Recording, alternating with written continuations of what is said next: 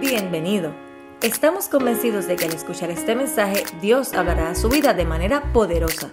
Para más información puede acceder a www.iglesiacafe.com. Abre tu Biblia conmigo, por favor, en el libro de Gálatas, el capítulo 5. Libro de Gálatas, capítulo 5. Vamos a leer algunos versículos que son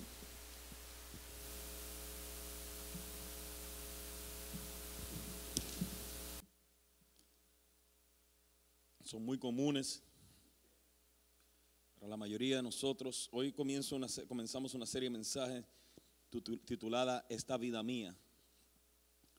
Y por esta serie de mensajes, eh, mi, deseo, mi anhelo es eh, tratar de ser lo más práctico posible eh, y, dar a estudiar cómo estamos viviendo, analizar cómo estamos viviendo esta vida en Cristo.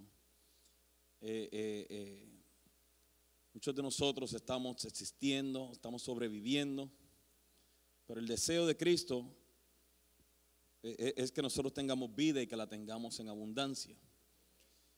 Y, lo que nosotros muchas veces interpretamos por abundancia no tiene nada que ver con lo que Cristo quiso decir. No tiene nada que ver con tu cuenta de banco, no tiene nada que ver con tus posesiones, sino que hay una abundancia, una abundancia mayor que muchos ignoramos o no valoramos. Entonces, eh, eh, en, esta, en esta serie de mensajes de esta vida mía, eh, quisiera, quisiera no, no es que esta vida mía, no voy a hablar de mi vida, sino de su vida. Eh, quisiera hablar de, cómo, de cómo, cómo, nosotros podemos disfrutar esta vida que tenemos en Cristo. Eh, eh, que, nos está limitando de disfrutar esta vida en Cristo. Y, quisiera, quisiera tratar de llegar a ese punto si es que Dios así nos lo permite. El libro de Gálatas, capítulo 5, versículo 16 en adelante.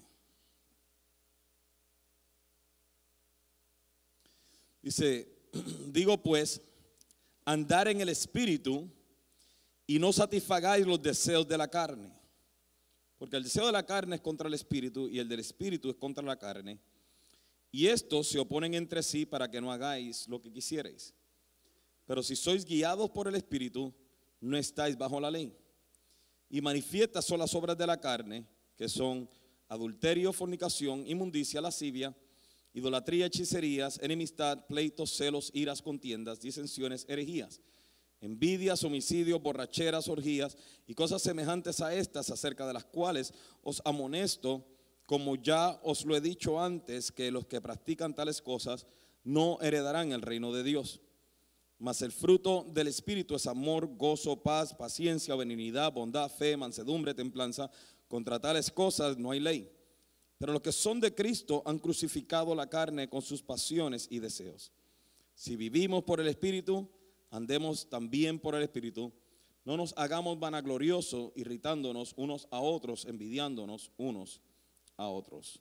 Padre, gracias por tu palabra, Señor amado, la cual trae consuelo, paz, gozo, Señor amado, en nuestras vidas. Háblanos en este día y permite, Señor amado, que por medio de tu palabra nuestro espíritu sea edificado, Señor amado, para cumplir el propósito para lo cual tú nos has llamado y para lo que nos has traído esta tarde, Señor. En el nombre de Jesús. Amén. Dos de los versículos que más me han impactado del libro de Gálatas capítulo 5, aunque el libro de Gálatas a mí completo me, fascina, pero dos de los versículos que me han impactado a mí eh, en el libro de Gálatas y con los que quiero comenzar esta serie de mensajes es el versículo 16 y 17 donde nos dice, digo pues andar en el espíritu y no satisfagáis los deseos de la carne, porque el deseo de la carne es contra el espíritu y el del espíritu es contra la carne, y estos dos se oponen entre sí para que no hagáis lo que quisieres. La razón por la que estos versículos a mí me impactan, y, algunas de estas cosas las he mencionado antes, y algunas de las cosas que voy a tocar hoy también las he mencionado antes, pero es importante refrescarlo para poder dar, poner la plataforma de lo que vamos a estar hablando en las próximas semanas. Es de que eh, eh, eh, lo primero que me impacta estos versículos es que no importa quién tú seas, no importa qué nivel espiritual tú digas tener, no importa cuál sea tu ministerio, no importa qué tanto crecimiento tú tengas, no importa cuántos años tú andes en el Señor, no importa qué nivel ministerial tú hayas llegado, no importa qué nivel espiritual tú pienses que tienes, no importa si llevas 20 años en el Señor, si llevas 50 años en el Señor o si llevas 3 días en el Señor, no importa quién sea que esté escuchando esto, todos nosotros tenemos una lucha entre la carne y el espíritu. E, e, esto que nos está hablando acá no es solamente para un grupo de personas. Todos nosotros, o sea, todas las personas que estamos aquí, tenemos una lucha entre la carne y el espíritu. O sea, no importa cuánto tiempo tú ores, no importa cuánta Biblia tú conozcas, no importa si lees la Biblia, o sea, tres horas al día, todos nosotros tenemos una lucha entre la carne y el espíritu. Lo segundo que me impacta de estos versículos es que me demuestran que la mayor lucha que yo tengo no es contra Satanás sino que la mayor lucha que yo tengo es contra mí mismo. La mayor lucha que yo tengo no se encuentra fuera de mí, sino se encuentra dentro de mí. Y, esto, y esto me impacta, esto me impacta. ¿Por qué? Porque también por mucho tiempo yo entendía que la batalla y la lucha, o sea, en la, contra la carne, entre la carne y el espíritu, eso era para personas que no amaban a Cristo lo suficiente. A mí se me enseñó de que si tú orabas lo suficiente, si tú leías la Biblia lo suficiente, o sea, entonces llegaba un momento dado en tu vida que tú nunca tenías esta lucha entre la carne y el espíritu. Ahora, no, no, quiero venir y decir que yo soy la persona más espiritual del mundo, o sea, ni que tampoco conozco todo acerca de la Biblia, es más, no conozco casi nada de la Biblia, pero, pero, pero llevo un poco de tiempo andando en el Señor, y, o sea, y soy pastor y todo lo demás, y todavía tengo esta lucha entre la carne y el espíritu. Lo que significa que si es conforme a lo que me enseñaron, entonces la conclusión que yo tuviera que llegar a esta altura todavía es que yo no amo a Cristo lo suficiente. Es que yo no oro lo suficiente. Todos nosotros somos culpables de orar menos de lo que quisiéramos orar. yo, yo creo que todos los que estamos aquí en un momento dado decimos, no, yo, yo, yo pudiera orar más. Pero, pero en realidad, en realidad, de alguna manera se nos enseñó de que hay un grupo élite dentro de la iglesia que en algún momento dado en su vida nunca van a tener esta lucha. Sin embargo, yo sigo teniendo la lucha entre la carne y el espíritu. Modesta la tiene, María Martínez la tiene y todos la tenemos. Inclusive, una de las cosas por las que mucha gente todavía vive por apariencia en las iglesias es por eso, es por la manera en que se nos ha enseñado de que el hecho de tú tener una lucha entre la carne y el espíritu es señal de debilidad y es señal de falta de compromiso o falta de devoción. Cuando no es así, todos vamos a tener esta lucha. Lo segundo que nos lleva el nosotros pensar de esta manera es que comenzamos a buscar estrategias y comenzamos a actuar y comenzamos a, buscar cosas que real, o sea, que pensamos que nos van a llevar a vencer esta lucha y guardamos ciertas reglas que un momento dado pensamos, o sea, que, que, o sea, que si guardamos todo esto y si hacemos esto de esta manera, entonces ya no voy a tener esta lucha entre la carne y el espíritu. Pero no es así. Y, hoy créame, créame, por favor, no, no, no, no, no vete el mensaje todavía, no lo tire por la ventana todavía, déjeme terminar y luego a lo último puedes llegar a tu propia conclusión.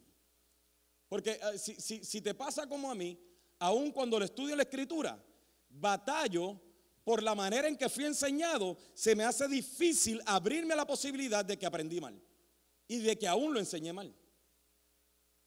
Entonces, no, no, no el mensaje todavía y déjame terminar el mensaje completo y luego llegas a tu propia conclusión. Pero lo que sí, lo que sí yo quiero que nos quede claro es, para que tenga paz y pueda como que... ¿Sí me entiende? Esa lucha la tenemos todos. No importa quién seas, tú también la tienes. Y si dices que no la tienes, ahí está tu lucha.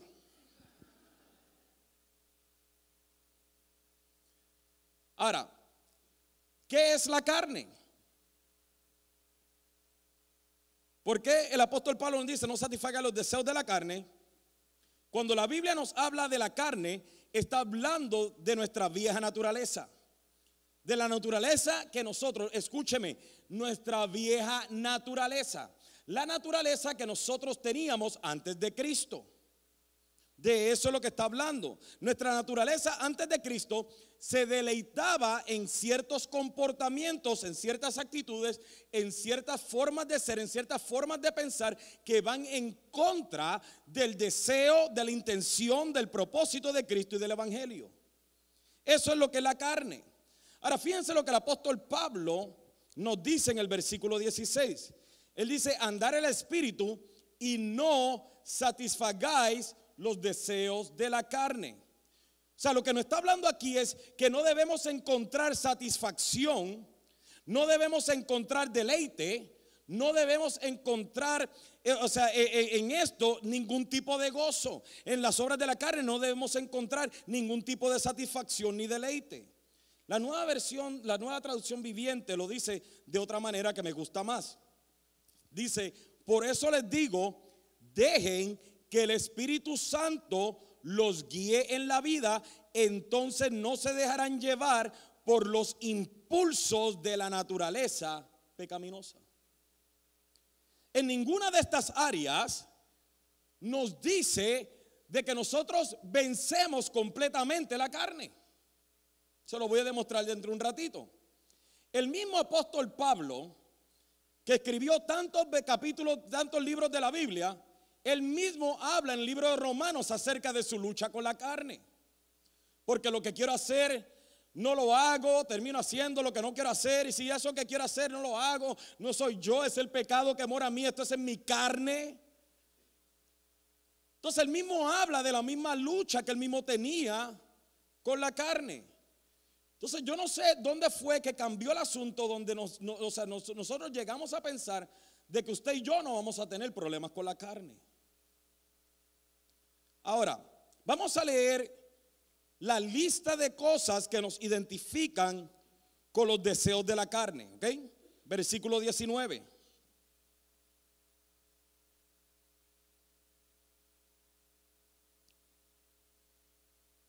Dice, y manifiestas son las obras de la carne, que son adulterio, Muchos de ustedes dicen, ya la borré. Fornicación, tampoco. Inmundicia, tampoco. Lascivia, no sé qué significa, pero tampoco. Idolatría, ya dejé eso. Hechicería, tampoco. Enemistades, ah, no, ya no, ya no, ya, ya yo le hablo a esa persona, entonces tampoco. Pleitos, pero aquí está hablando pleitos en la casa y con el esposo o pleitos con la gente en la calle. Aquí está hablando si nos entramos bofetá o, o está hablando así. Pues yo no me agarro los puños con nadie. No, no, tampoco, tampoco. Celos. Pero si me da razones, se aplica.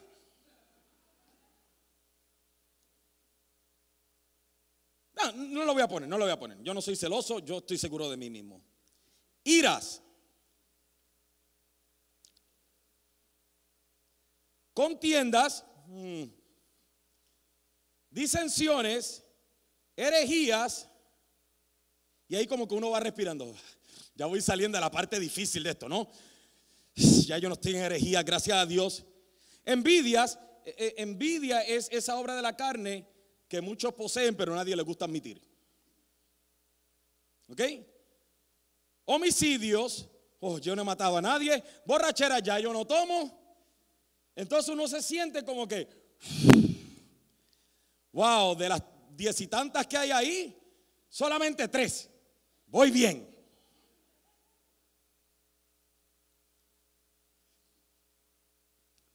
Llega un momento dado en que nosotros no podemos seguir pensando que porque estamos en Cristo no vamos a luchar o tener lucha con la carne.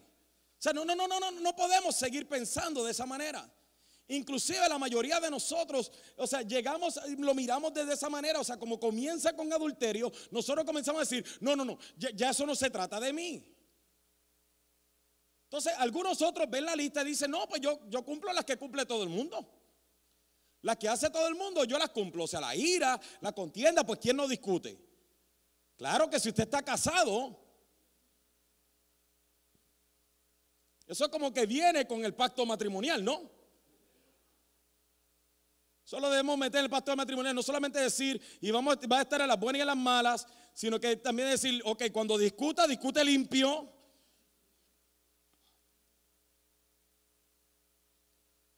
Pero la realidad de lo que el apóstol Pablo está queriéndonos decir no es el hecho de que no vamos a cometer ninguna de estas cosas, sino lo que está hablando no es de que no podemos deleitarnos en ellas.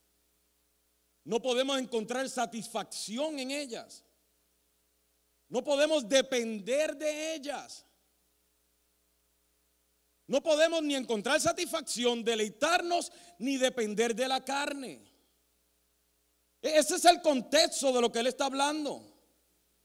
Porque mientras lo sigamos mirando como que es una lista de cosas que podemos o no podemos hacer, que vencemos o no vencemos, siempre nos sentiremos fracasados. Te, te voy a explicar, te voy a explicar, para, para que me entienda. ¿Alguna vez usted ha discutido con alguien y se deleita en cómo terminó la discusión? Me explico, me explico.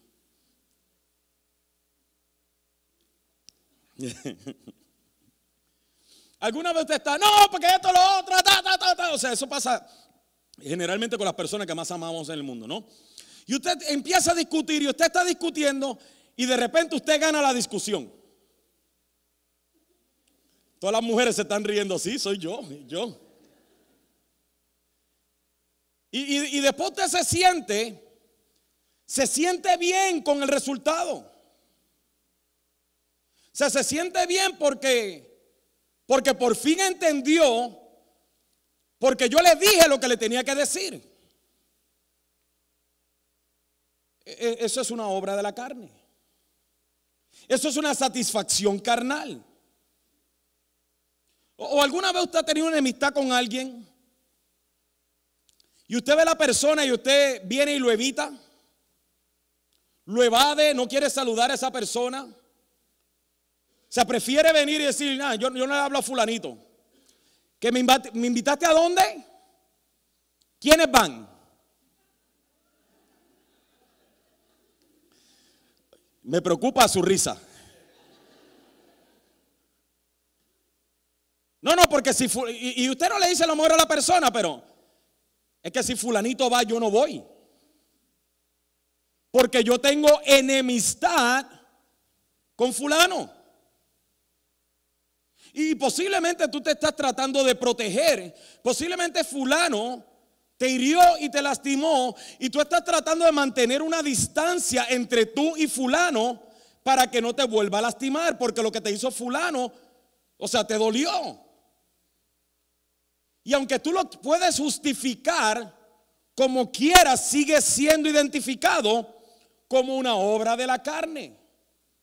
Porque estás dependiendo de la carne para cuidarte y para guardarte. Aunque no lo querramos aceptar, aunque podamos justificarlo, sigue siendo una obra de la carne.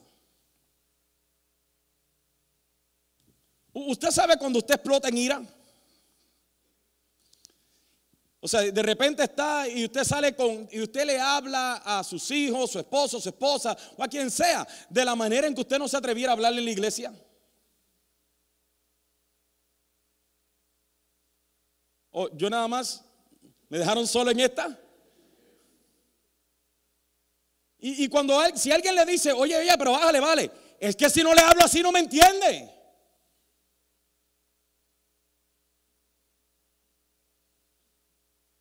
Eso es una obra de la carne. Y usted dirá, pero pastor, todos hacemos esto. No significa que no sea una obra de la carne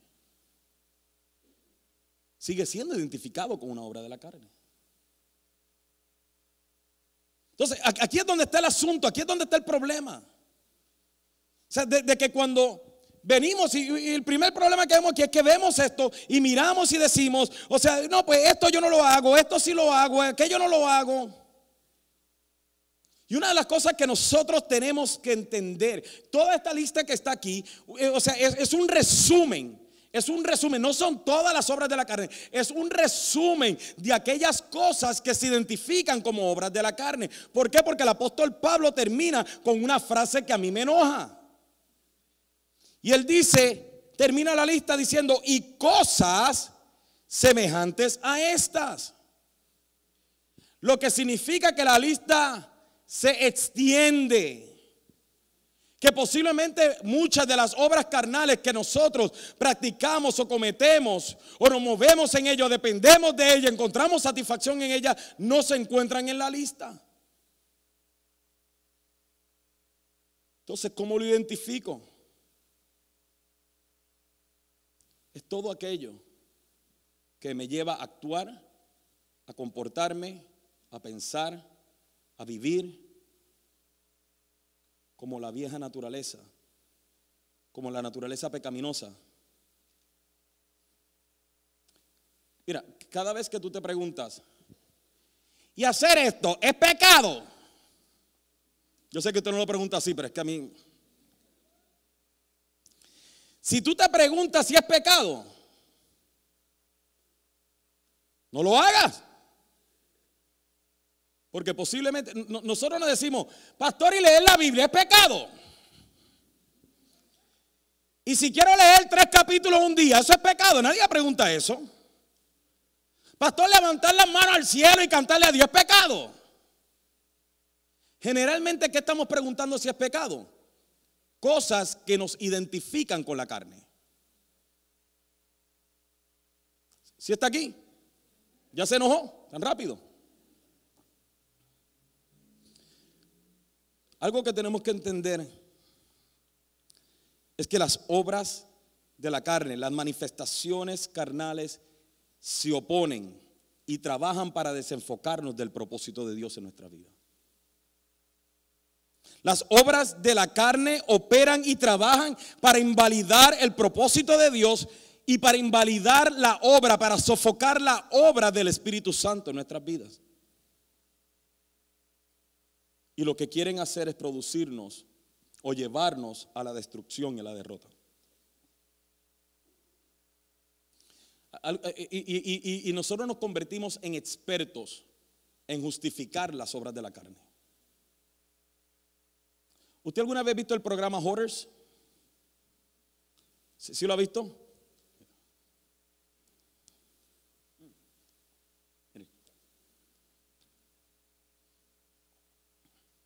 Es un hoarder.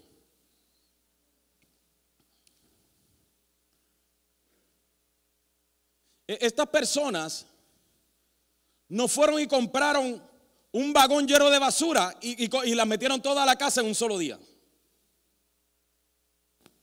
Es más, muchos de los hoarders, las cosas que tienen, no fue porque las sacaron de la basura, las compraron. Fueron haciéndose de posesiones y posesiones y posesiones. Y fueron acumulando cosas. ¿Cómo se le dice a los hoarders en español? Acumulador. Ah, esa palabra está muy larga. Hoarders. Fueron acumulando cosas. Y acumulando cosas. Y acumulando cosas. Y antes de ellos darse cuenta, estaban sumergidos en un desastre. Fueron acumulando cosas y pensando que estas cosas, porque muchos de los horrores, cuando usted ve el programa, muchos de los horrores, o sea, uno lo ve y uno dice, pero ¿cómo es posible que esa persona esté viviendo así? Y muchos de ellos vienen a causa de situaciones traumáticas, situaciones trágicas en su vida. Y tratan de venir y llenar un vacío en su corazón con cosas y continúan acumulando, continúan acumulando. Y verdaderamente ellos atesoran todo eso que ellos han acumulado, aunque eso le esté llevando un desastre y una destrucción. Yo, he visto programas donde una persona le querían botar una botella, o sea, porque le dicen, le, dicen, ok, vamos a empezar, vamos a deshacernos de una cosa. ¿De qué cosas te puedes deshacer? Y recuerdo que esta persona vio una botella vacía. Y le dijo, ¿qué tal si nos deshacemos de esa botella? Y la mujer se la quitó de la mano. Y le dijo, esa botella fue la botella en que mi hijo tomó, qué sé yo ni qué, en tal día. Y ya era basura. Pero ella lo atesoraba. Y muchas de nuestras obras carnales no vienen porque somos malos. Muchas de nuestras obras carnales vienen a consecuencia de situaciones trágicas, situaciones difíciles en las que nosotros comenzamos a justificar esta actitud, esta situación, mas sin embargo muchas veces no nos damos cuenta que en el justificar esta y aquella y aquella otra estamos sumergidos en cada obra de la carne y somos como horrores espirituales.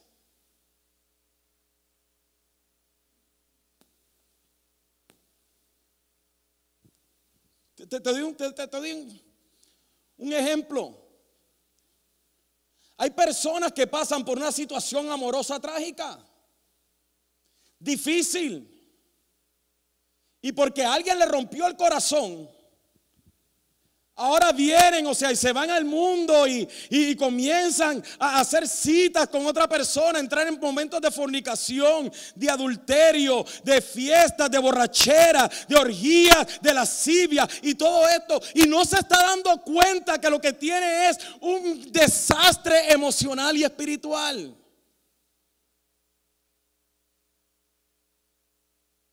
Y podemos nosotros venir y decir, míralo. Míralo, pero, pero, ¿por qué vive así? Tú no sabes la situación por la que esa persona pasó. Y si tú le dices no hagas eso, inmediatamente te atacan.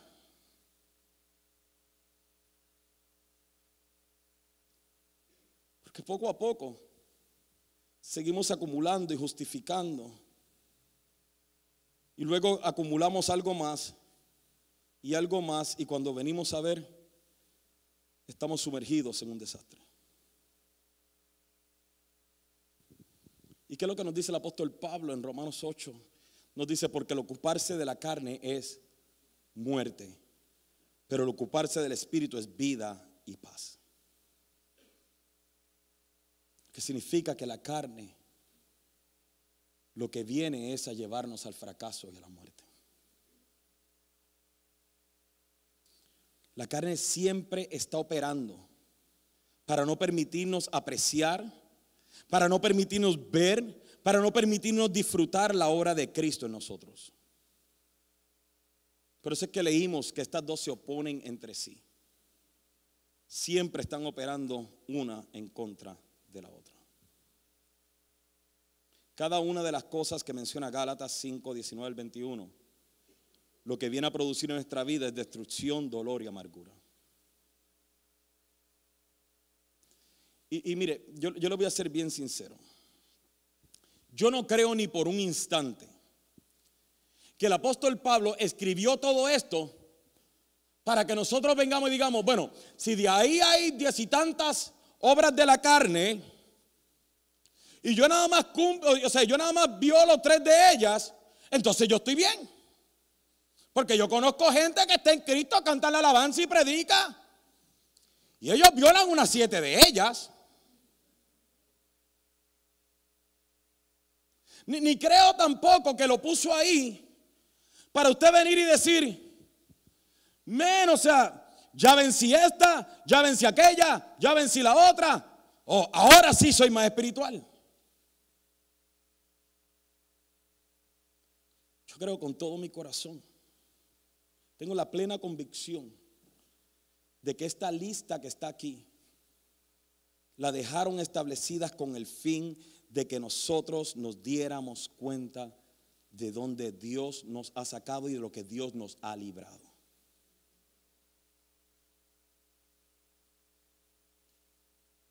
Para que cuando nosotros leamos digamos, en qué mal estoy. Y usted dirá, no, pastor, pues yo no estoy tan mal, yo nada más violo dos. Si tú violas una de ellas, las violaste todas. Ok, te lo voy a explicar así. Suponte tú que la única que tú atesoras es ira. ¿Ok? Usted sabe, eh, o sea, cuando digo ira, porque hay gente que, hay gente que tiene templanza, hay gente que, pero que cuando explotan en ira, hay que dejarle el canto, ¿sí me entiendes? O sea, que, y suponte tú que lo único que tú atesoras es ira. ¿Cuántas personas tú dañas con tu ira? ¿Cuánto daño puedes hacer con tu ira?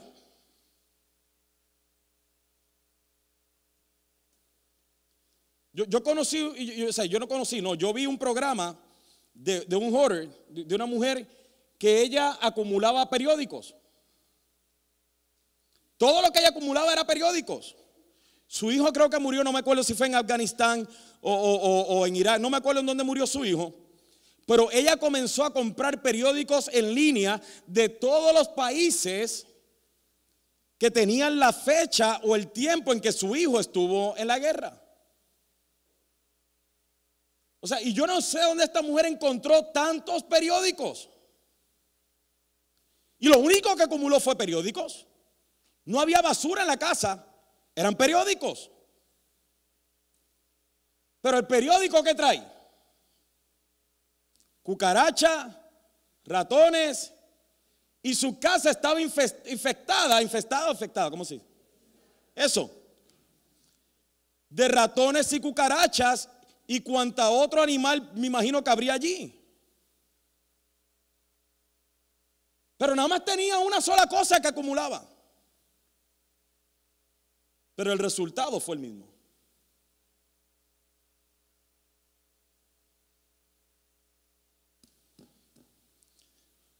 Entonces yo no creo sinceramente que esta lista está aquí para nosotros ver y compararnos con otros y ver qué también estamos haciendo, sino más bien para decirnos, oh, qué mal estamos. Ahora, para, para los que están escuchando este mensaje y están diciendo, ya el pastor se fue por lo legalista. Ya, ¿dónde está la gracia de Dios? Porque yo no puedo vencer, obviamente no puedo vencer todo eso.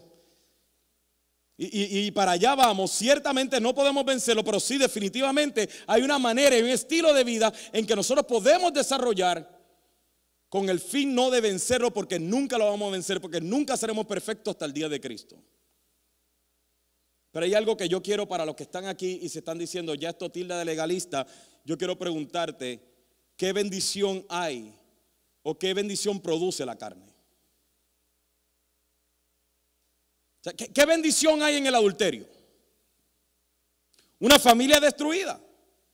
¿Qué beneficio hay en la idolatría y la hechicería? sino es la decepción del alma. ¿Qué beneficio hay en las enemistades, los celos, los celos, las contiendas, las iras?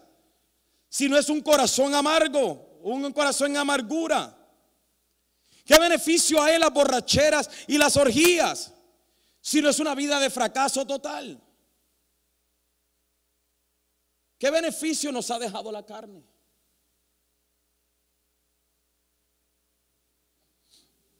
Entonces, aunque esta lista no está aquí para que nosotros nos podamos medir, yo creo con todo mi corazón, y lo repito, que está aquí para crearnos conciencia de dónde Dios nos sacó, de dónde Dios nos libró. Hay, unos capítulos de Horrors, yo, creo que todos ustedes ahora lo van a buscar en la televisión. Vamos a ese programa que el pastor dice.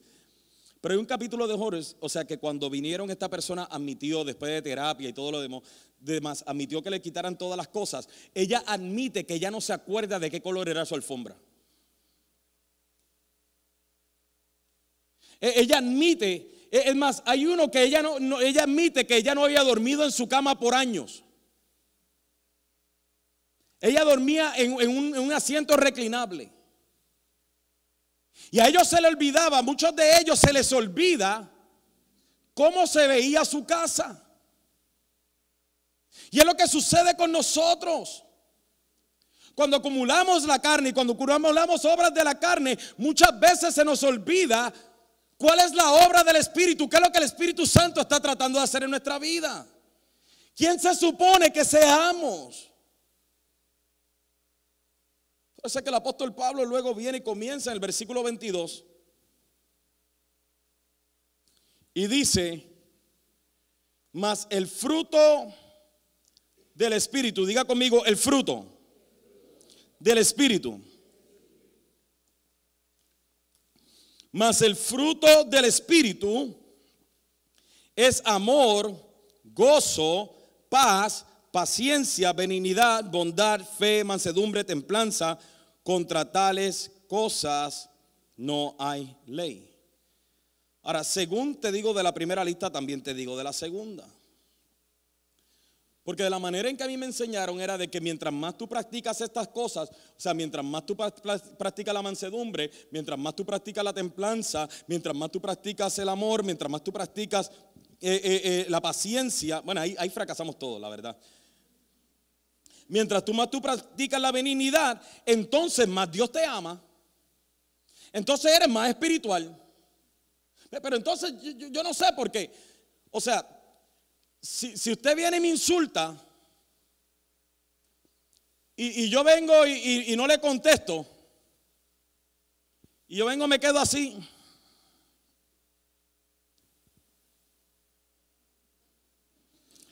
Pero por dentro te estoy recordando toda tu familia. Ah, no venga a mirar, ay, pastor, de verdad. Ah, no. Ustedes son tan perfectos. ¿Es eso entonces un fruto del Espíritu? Mira, yo tuve templanza. No te dije lo que yo quería decirte. Definitivamente que no lo es. Entonces tenemos que entender entonces de qué está hablando aquí. Porque, porque este es el problema, mire, este es el problema. El problema es que en nuestro caminar con Cristo, cuando fracasamos en una de las cosas de la primera lista, nos sentimos como que entonces no amamos a Cristo lo suficiente. Y cuando fracasamos en el intento de guardar toda esta segunda lista, nos sentimos peor. Y hay algunos que vienen y porque tienen amor y tienen paz y tienen gozo y tienen algunas cosas, se sienten superiores a todos los demás. Eso yo le llamo religiosidad. Entonces, ¿qué, es lo que nos está diciendo aquí? Mire esto. Mas el fruto del Espíritu es amor, gozo, paz, paciencia, benignidad, bondad, fe, mansedumbre y todo esto. ¿Qué nos está diciendo? Esta es la manera en que el Espíritu diseñó que nosotros debiéramos vivir. Este es el resultado. No, no, es, escúchame, por favor, escúchame, esto es importante. No es que tú tienes la habilidad de hacerlo. Hemos llegado a pensar, o sea, que esta lista que yo tengo aquí me lleva a hacer estas cosas para yo agradar a Dios. Por favor, entienda, por favor, entienda, lo vamos a hablar la semana que viene. Tú, o sea, Dios te amó a ti cuando tú estabas muerto en delitos y pecados. Dios no te ama más porque tú dices, no, yo tengo templanza, yo tengo eso. Señor, de las ocho cosas que mencionaste aquí, yo guardo siete de ellas.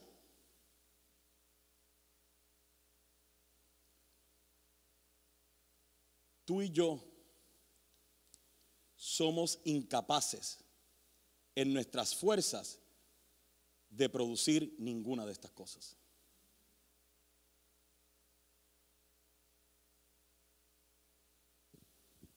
Muy fuerte. Te, lo voy a leer en la, en la nueva traducción viviente para que entiendas un poquito mejor lo que te estoy tratando de explicar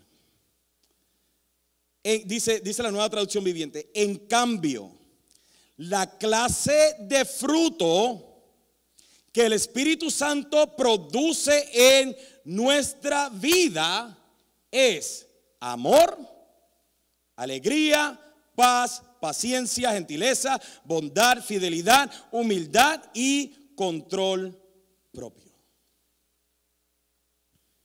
Lo que significa, escúcheme bien, lo que significa que usted y yo no tenemos la habilidad de producir ninguna de estas cosas, sino quien produce estas cosas en nosotros es el Espíritu Santo con el cual fuimos sellados.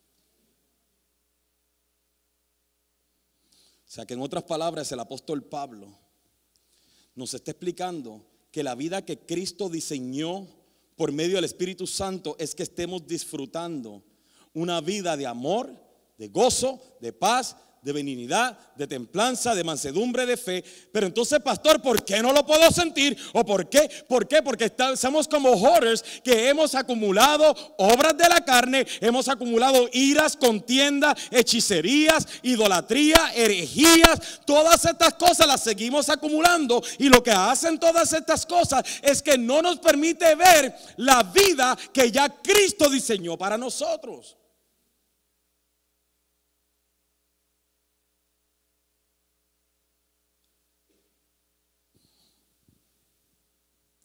Somos como esos jóvenes que cuando limpian la casa dicen, yo no sabía que eso estaba ahí.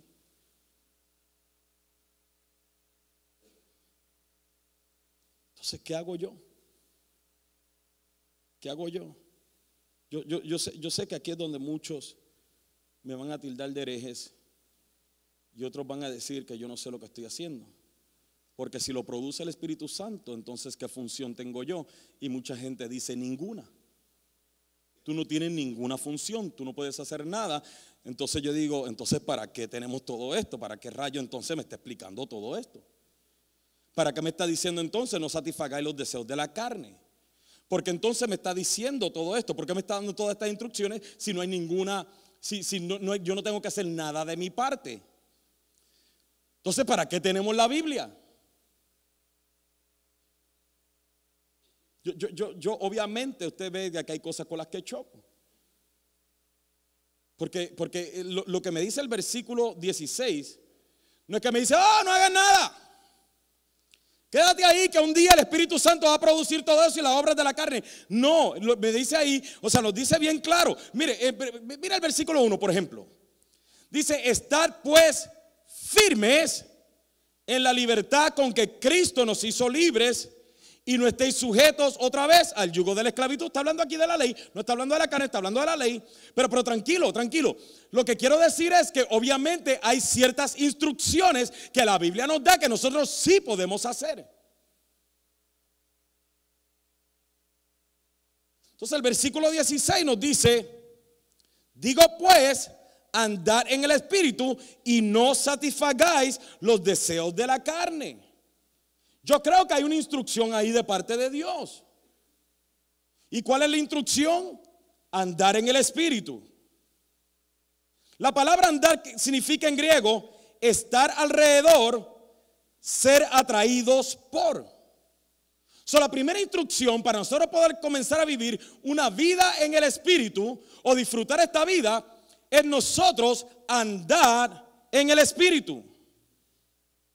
Estar alrededor del Espíritu, ser atraídos por el Espíritu. Pastor, ¿y cómo yo hago eso? Fácil. O sea, no, no, usted no necesita que yo le imponga la mano esta noche, esta tarde.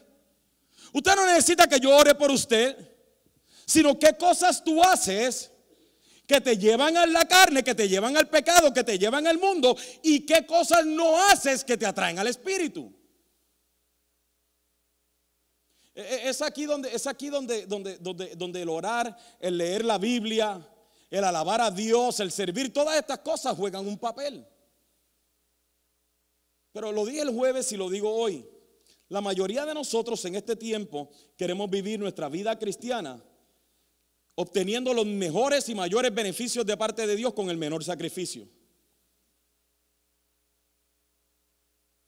Por eso que en vez de orar nosotros por nuestra situación, Siempre estamos buscando a alguien que ore por mi situación. Muy duro.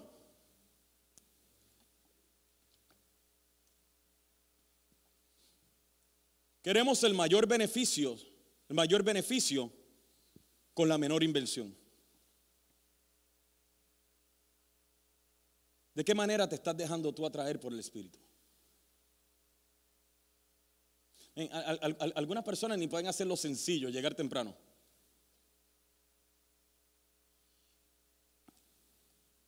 Ok, sigo, sigo. Ya me saqué esa raíz de amargura. So, lo primero que nos habla el versículo 16 es, se ha traído por el Espíritu. Número dos, Versículo 18.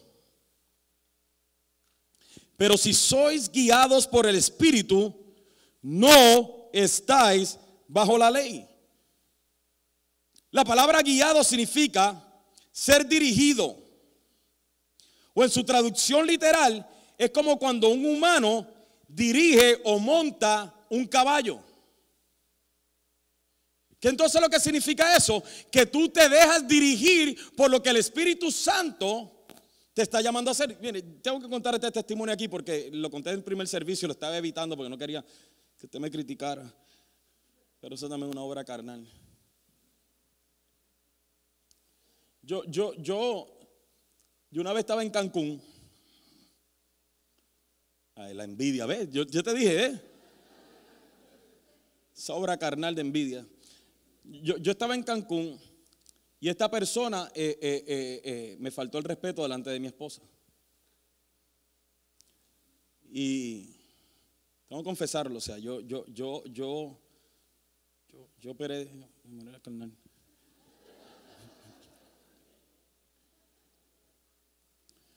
No, no, no, no repetir.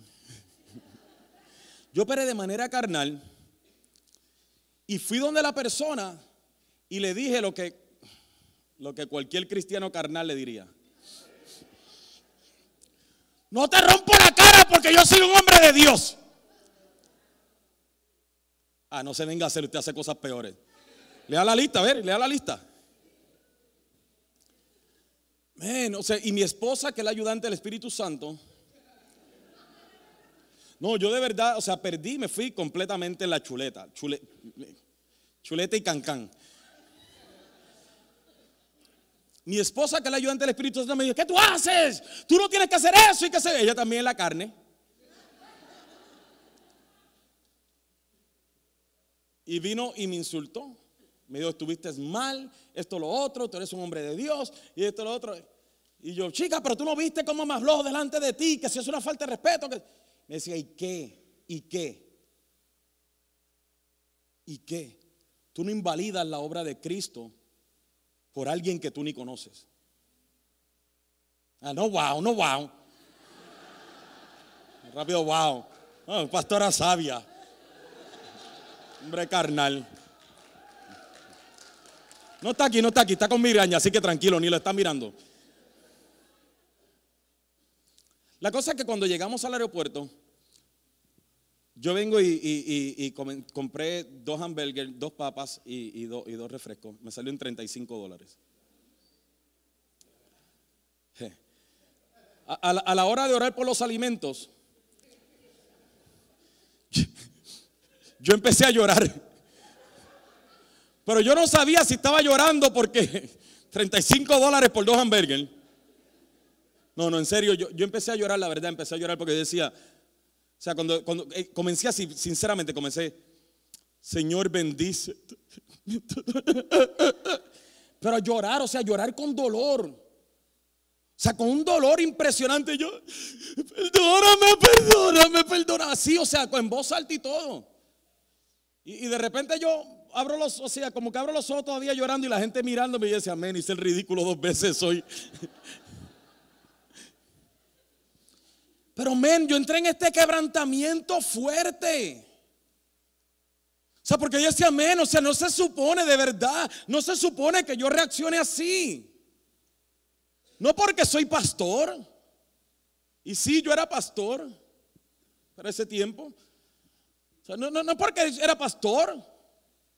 Es porque simplemente es una obra de la carne.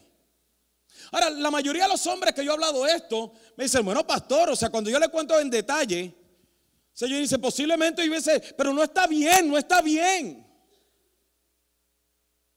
O sea, está mal. Y me dolió. Y para serle sincero, todavía me duele. Yo por eso ya no voy a timeshares, eso de presentación timeshare, ya yo no voy a eso. Eso es del diablo. A lo que quiero llegar es de que le doy gracias a Dios que no encontré satisfacción en esa obra carnal, pero como quiera estuvo mal. Resulta que ahora en las navidades yo estaba en una tienda y, y yo vengo hablando, estoy hablando por teléfono y usted sabe cuando uno se distrae hablando por teléfono, uno sigue hablando, o sea, uno sigue así y uno no está pendiente a nada de lo que está alrededor de uno. Y, y- yo vengo y, llego a la caja, después de haber cogido lo que iba a coger, llego a la caja y, de momento yo digo, wow, no hay nadie, qué chévere.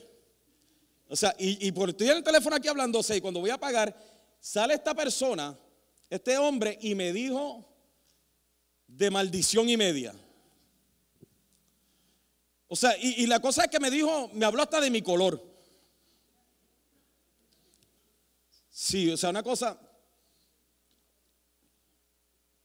La, la- la cosa es que yo estoy así, o sea, yo. Y, y quise reaccionar. Pero la verdad del caso, para serle honesto, la experiencia de Cancún me ayudó a entender cómo me sentí el día que reaccioné conforme a la carne.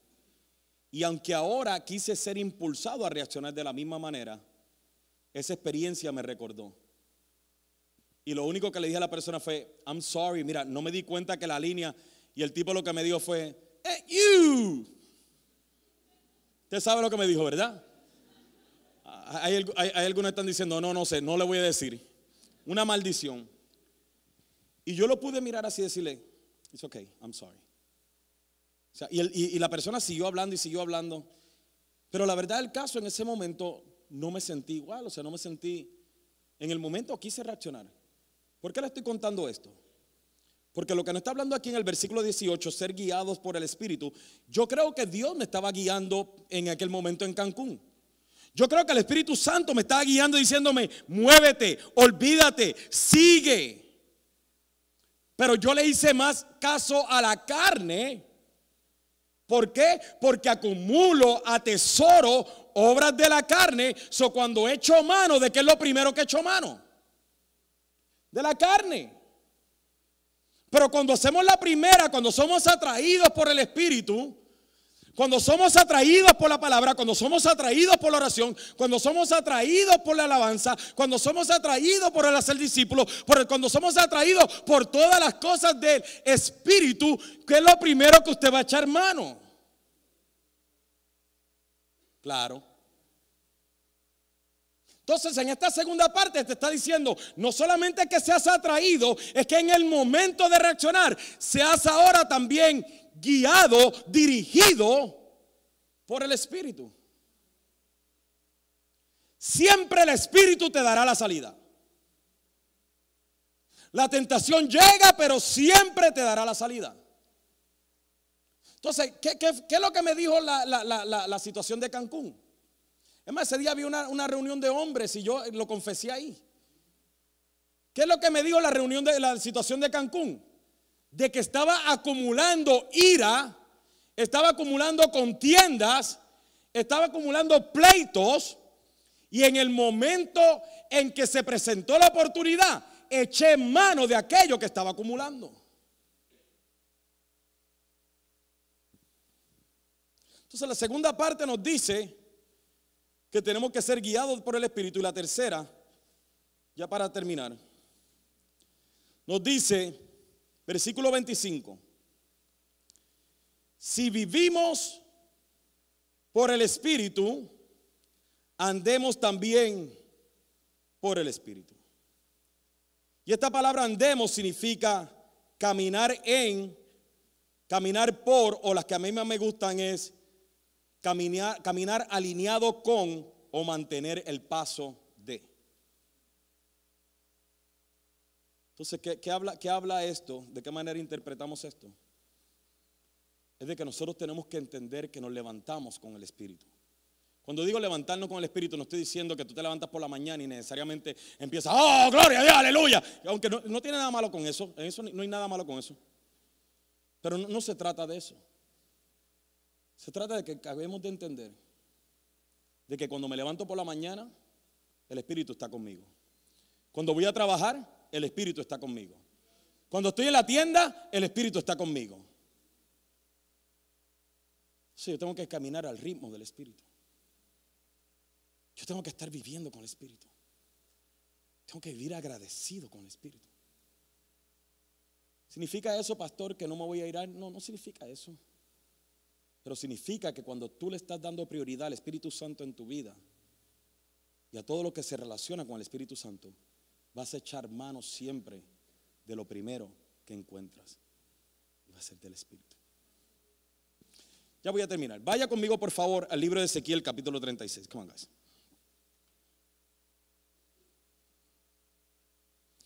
Libro de Ezequiel, capítulo 36.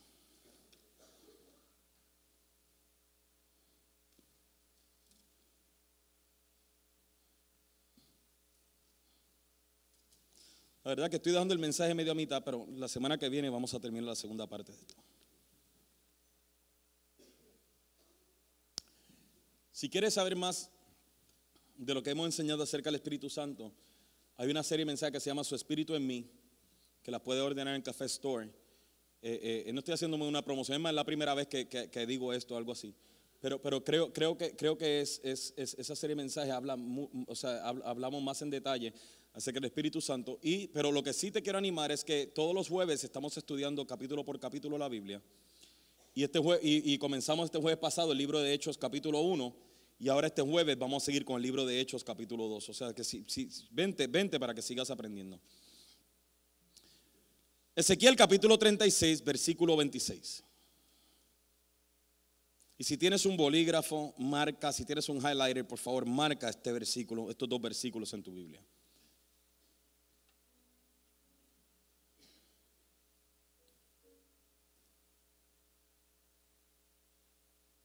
Mire esto. Dice, os daré corazón nuevo. Yo necesito que usted entienda. Ezequiel le está hablando esto a un pueblo en rebelión. E-, e-, es impresionante. O sea, yo, no, tengo, no tengo el tiempo para discutir todo el trasfondo de lo que está hablando acá. Solamente te quiero llegar llevar al resultado. Le está hablando esto a un pueblo en rebelión. A un pueblo que se había rebelado contra Dios. Y mira, y mira, y mira lo que les dice. Os daré corazón nuevo. Y pondré espíritu nuevo dentro de vosotros. Y quitaré de vuestra carne el corazón de piedra. Y os daré un corazón de carne. Y pondré dentro de vosotros, oh my God, mi espíritu y haré que andéis y haré que andéis en mis estatutos y guardéis mis preceptos y los pongáis por obra. O sea, Dios le está hablando a un pueblo rebelde, a un pueblo que se había rebelado contra él. Y en otras palabras le está diciendo, yo voy a hacer que ustedes me amen de nuevo. Yo, no los voy a llevar a la fuerza por esclavitud, a que me amen de nuevo, sino que yo voy a hacer dentro de ustedes que ustedes me amen de nuevo. Porque te voy a dar un nuevo corazón y te voy a poner mi espíritu y eso hará de que tú me obedezcas. No, es eso lo que Cristo hace. No es eso lo que sucede en nosotros por medio del mensaje del Evangelio? ¿Acaso no es de que nosotros venimos y entendemos cuando escuchamos el mensaje del Evangelio lo mal que estamos? Y somos tan quebrantados al punto tal donde Dios viene y dice, mente, voy a dar ahora un nuevo corazón. Y ahora voy a poner mi espíritu dentro de ti. Y por medio del espíritu que yo ponga dentro de ti, es que podrás manifestar los frutos del espíritu. Lo que me lleva a un grado de confusión impresionante. Porque yo no puedo entender, y le digo con toda honestidad, siempre lo digo, y no soy exagerado, siempre lo digo, y es porque de verdad si hay algo que a mí me fascina de esta vida que tengo en Cristo, esta vida mía, es que yo no puedo entender el amor de Dios. O sea, tú me quieres decir a mí tuviste esta vida vacía, esta vida rota, esta vida destruida, esta vida llena de pecados, esta vida dañada, esta vida malvada. Tú, tú, tú me quieres decir a mí, Señor, que tú viste la condición en la que yo estaba viviendo. Y que con todo y eso, quisiste salvarme. Crucificaste a Cristo que no había cometido pecado por mí. Y encima de eso, quitaste este corazón dañado, malvado. Y pusiste un nuevo corazón. Y me llenaste con tu Espíritu Santo. Para que yo te ame. Lo que significa que ni el amor que le tenemos a Dios es producido de nuestra propia iniciativa.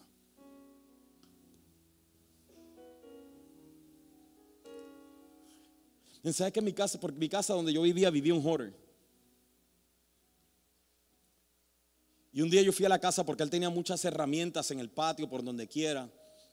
Y yo necesitaba una herramienta, no me acuerdo para qué. No para yo usarla, porque yo sé de arreglar cosas, lo que usted sabe de astronauta. Pero me pidieron una herramienta y yo sabía que había una allí.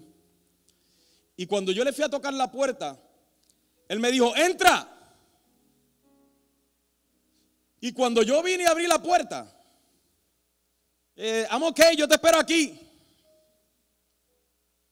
Porque yo no sé cuántos de ustedes ven esas fotos o el programa de horror y dice, yo no entro en esa casa.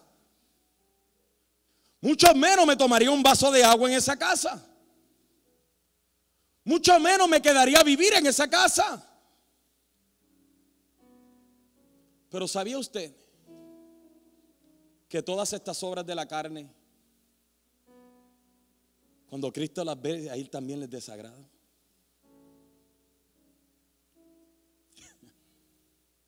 ¿Y qué fue lo que él dijo cuando vino nuestra vida? Él miró. Pero si ahí lo que hay es maldad. Hay herejías, hechicerías, pleitos, contiendas iras, maldiciones. Y está lleno de todo eso. Pero en vez de él decir, vamos, vamos, limpia la casa y yo entro, no. Él tocó la puerta y en medio de todo nuestro desastre, él vino y dijo, yo entro y yo vengo y yo como contigo y yo vivo contigo y yo estaré contigo hasta que yo regrese.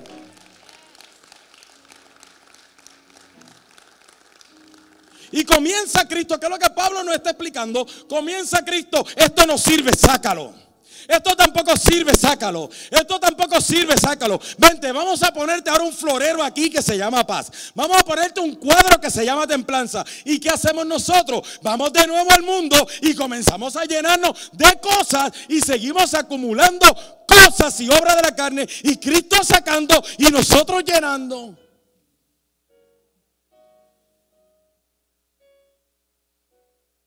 y no dejamos que Él complete su obra en nosotros.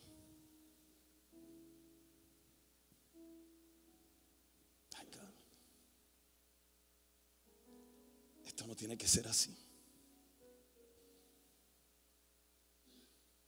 Entonces nos preguntamos, ¿por qué estoy en Cristo y amargado? ¿Por qué estoy en Cristo y deprimido? ¿Cuántas cosas hemos acumulado? Podemos dejarlo que Él haga su obra en nosotros. Cierra tus ojos ahí donde estás.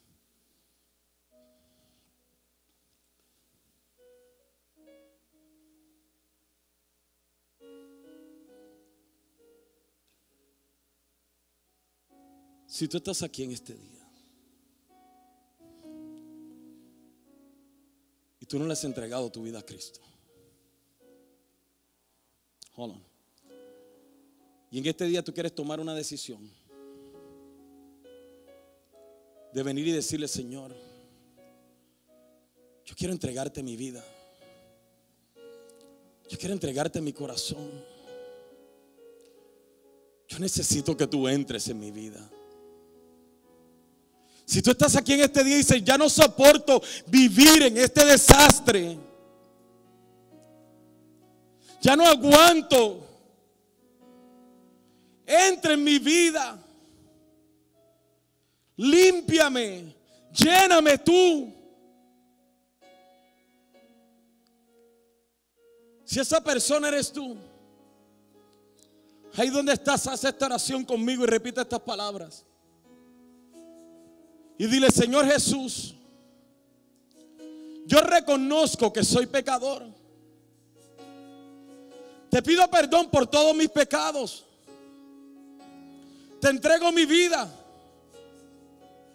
Te entrego mi corazón. Ven, entra. Entra esta vida dañada. Entra en esta vida vacía. Lléname tú, Señor. Lléname tú. Te lo pido, Señor. Y si esa persona eres tú, ahí donde está, levanta tu mano y déjame verte. Levántala y sentado donde estás. Levántala alto si esa persona, si hiciste esta oración conmigo. Dios te bendiga, mujer. Dios te bendiga. Eso es. Alguien más. Alguien más. Dios te bendiga allá atrás. Dios te bendiga, mujer. Déjala alto, por favor. Dios te bendiga eso. Alguien más en este día quiere tomar esa decisión pueden bajar sus manos. Padre, gracias Señor. Gracias Padre, gracias. Gracias Señor amado. Pero si usted tanto como yo, en este día dice, Señor, yo he acumulado demasiado. Pero yo quiero que tú hagas tu obra en mi vida. Yo quiero conocer lo que es una vida de gozo.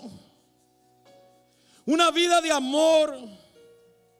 Una vida de paz, una vida de templanza, una vida de paciencia, una vida de benignidad, una vida de bondad, una vida de mansedumbre, una vida de fe.